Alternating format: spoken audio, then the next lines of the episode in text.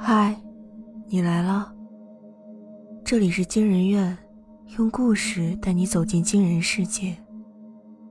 本节目由惊人院博尔声音工坊联合出品，喜马拉雅 FM 独家播出。我是惊人院研究员子期，我是惊人院研究员天宫。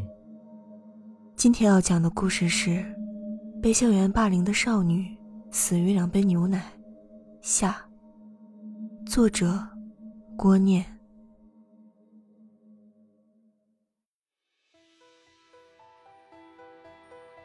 先生，您不舒服吗？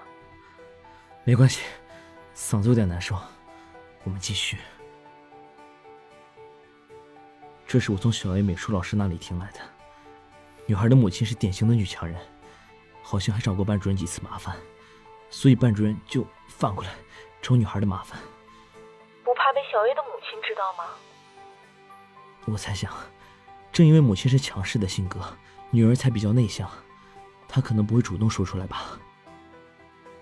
而且，老师给学生穿小鞋是很容易的事情，还是以为学生好的名义。确实，比如每节课开堂，都点名让女孩回答问题，连问几句总有答不出来的时候。那就罚站十分钟。比如同桌找他借块橡皮，上课不许讲话，因此全班一起受罚。小孩子没那么理智，他们看不出这其中的手段。长此以往，小 A 的性格只会更内向。我的推测是这样：女孩的同学对她感到不满，决定放学后欺负她。女孩慌不择路跑到了学校旁的废弃公园，然后发生了意外。也许是因为全身血液正在逆流，他的声音低了下来，意识变得迷离。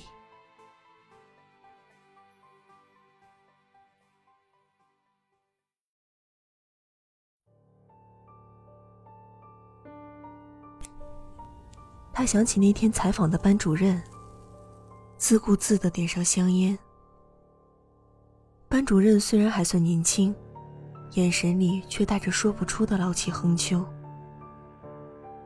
他说起自己本来对当老师这件事是恐惧的感情居多，因为他将要面对的是一群孩子，而他害怕对别人的人生产生影响。最初的第一节课更是失败，他不敢管束破坏课堂秩序的学生。万一被教鞭打过以后，孩子变得厌学了怎么办？更糟糕的是，人生因此改变了怎么办？后来他想通了，或者说不得不想通了。每个人都自顾不暇，他不需要为别人的人生负责。对于他造成妨碍的学生，他决定毫不留情的还击。如果他没办法判断每个影响的好坏，那就干脆不在意这回事好了。接线员打破了沉默。事发后，你为什么也会去那个公园呢？因为我家也离公园没多远，从中穿过去，算是条近路。虽然不是经常这样走，那天我从医院回来，想转换一下心情，才走了公园这条路线。从医院回来？刚才不是提到了吗？我的未婚妻在医院，不过她既不是病人，也不是医生。而是因为一些特别的缘由，那一周不得不每天都去医院。什么缘由？前段时间，他好不容易考到了驾照，没想到第一天开上马路就撞了人。被撞的人怎么样了？对方伤势不重，但是却不依不饶。本来住院三四天就足够，可那人赖在病床上躺了一个星期，收下赔偿金和医疗费都不算完。还要，我们拿出诚意。诚意是指每天去医院给他端茶倒水，当免费佣人，还要听他在一旁冷嘲热讽。就因为这个人，未婚妻也变得有点神经质，整天心烦意乱的。确实太欺负人了。那天我本来去医院想接他回家，没想到他跟我大吵了一架，说自己心情压抑，想安静一会儿。我只好一个人回去，结果在公园，碰上了那件意外。是吗？那个公园好像已经荒废了一两年，说是要建商场的，结果一直没动静。公园没人打理，路上全是泥土，而且成了野猫的地盘。特别是晚上还没有路灯，从外面看很瘆人。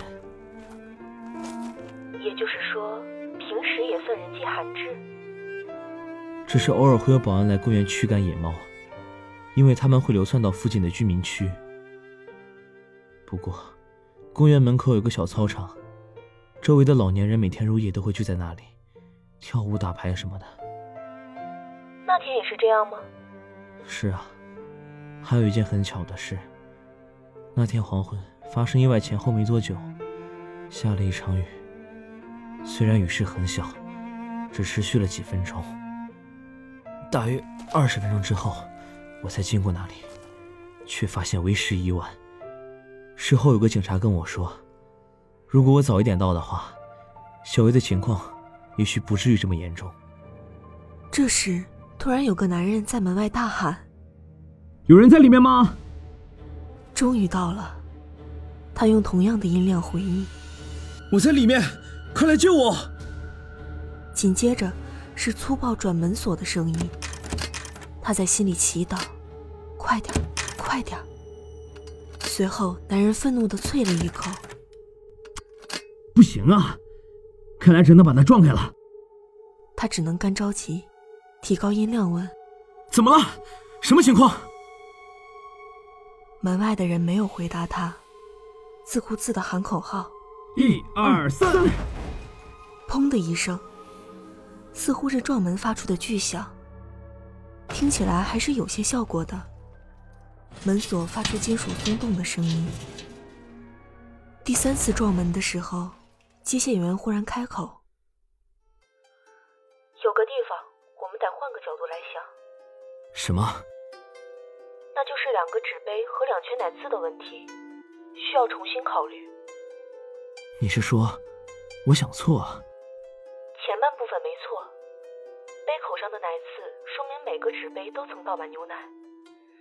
但是，接线员的语速缓缓加快。两个纸杯的容量加起来是四百毫升，照理来说，保温杯里应该只剩一百毫升牛奶，多出来的那五十毫升，难道是纸杯里没喝完又倒回保温杯里的吗？小花这么做，也没什么不合理的。已经出现了头晕眼花的症状，他使劲摇了摇头。尽力保持清醒，这确实是一种可能。但是我们不妨思考一下，如果这里面并没有多此一举呢？我不明白你的意思。保温杯里剩余一百五十毫升牛奶，说明倒出去的牛奶是三百五十毫升。这些牛奶不够倒满两个纸杯，但是如果只倒满一个的话，却完全有余裕。不对，照你这么算。保温杯里应该还剩更多的牛奶。这部分牛奶被女孩喝掉了。只要保温杯里的剩余牛奶超过一百毫升，那就不可能同时倒满两个纸杯。好吧，你继续。也就是说，小 A 没有分别倒满两个纸杯，而是先倒满了一个，然后再把这杯牛奶倒进另一个纸杯。为什么要这样？这个过程也许重复了好几次。再加上两个纸杯中间的那圈奶渍，说明小 A 把这杯牛奶分了一半到另一杯。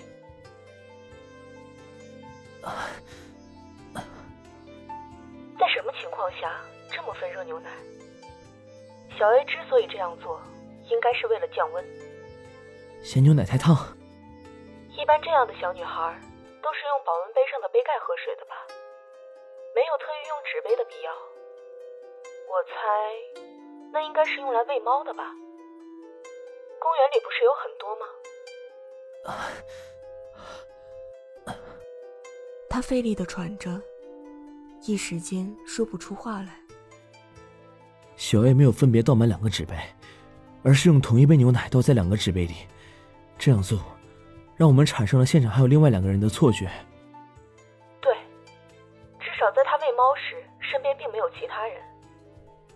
接线员顿了顿，从这里开始是我的想象。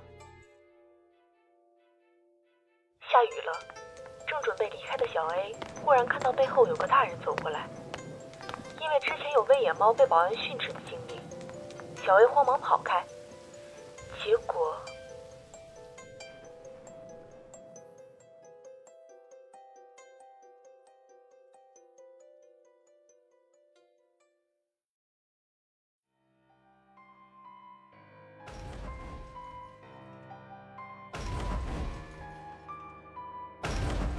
撞门的声音骤然停止，像被按下了暂停键。他忽然发觉心脏跳得厉害，向着身后大喊了几声：“喂，喂，喂！”然而全无回应，就像是从没有人来过一样。一切都恢复成最开始的模样。怎么回事？他不停扭动身体，却还是什么也看不到。疼痛感顿时剧烈了起来，冷汗自他的脖颈奔流而下。片刻后，电话里的声音突然让他察觉到了异常。咱们继续。我们代称这个大人为 B，他眼看小 A 在自己面前摔下石阶，重伤趴在血泊里，但是 B 停在原地。也许在他犹豫。万一他现在报警，这件事会不会跟他扯上关系，甚至由他来承担责任？他像离开水的鱼一样，有气无力的张着嘴巴。应该是在犹豫的这段时间，小 A 没了动静。B 猜想，小 A 也许是死了。不管怎样，继续留在现场只会让 B 的处境更加难堪。但是他没法立刻离开。接线员没有停下来的意思，因为下过雨了，周围的地面变得泥泞。这时直接从现场走开，就会留下 B 的脚印。因此，B 唯一的出路就是等警察赶到现场，路人也凑过来看热闹之后，混到人群里去。只是这样当然不够，因为无法预知现场会来多少人，B 不能贸然行事。打个比方。假设只来一两个警察，也没有引起公园门口老年人们的注意，那样 B 很快就会暴露。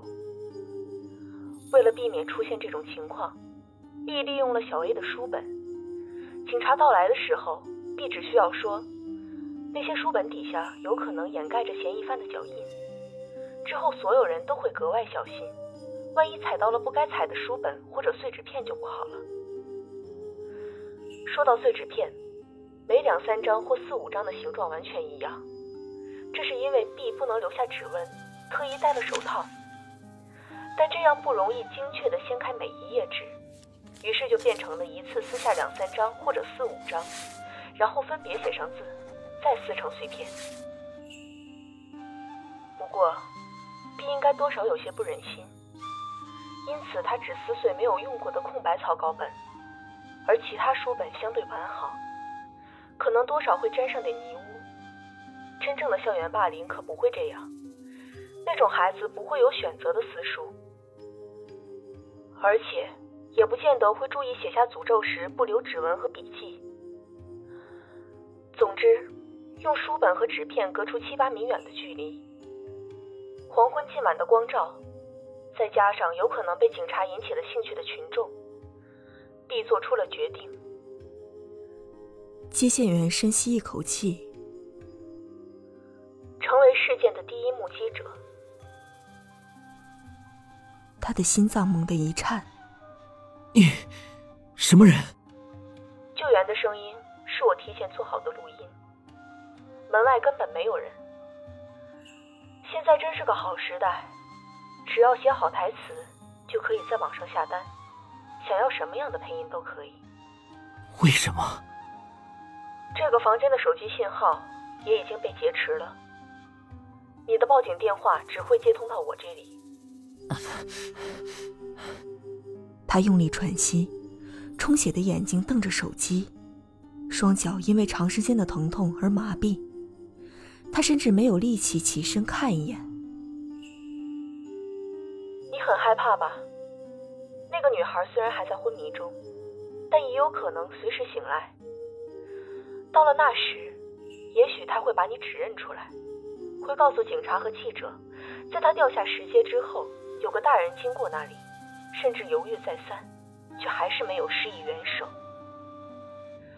虽说这样做并没有什么错，但在那个时候，我猜你可能想起了未婚妻遭遇的事情，于是你选择将这件事引导向别的方向。这就是你做这些采访的真正目的吧？接下来你有可能采取的行动是，找出一个与小 A 相处的不太好的同学，以采访的名义来到他家，然后把你用来写“去死”的马克笔。悄无声息的留在他的抽屉里。他无言以对，脑海中忽然浮现出那个班主任抽烟时的表情。对他人的生命造成影响，真的就可以熟视无睹了吗？他对曾经认为理所当然的自己感到失望。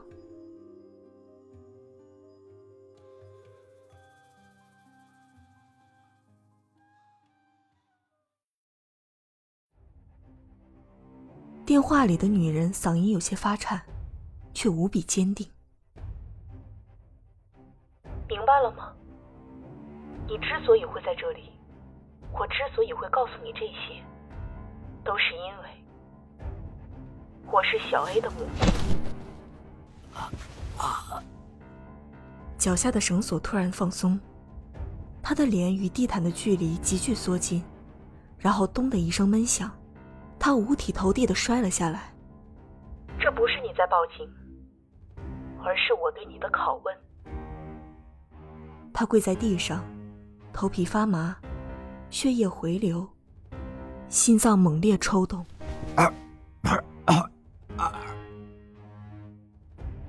他在止不住的干呕中，听到电话里冰冷的声音：“现在，拷问结束。”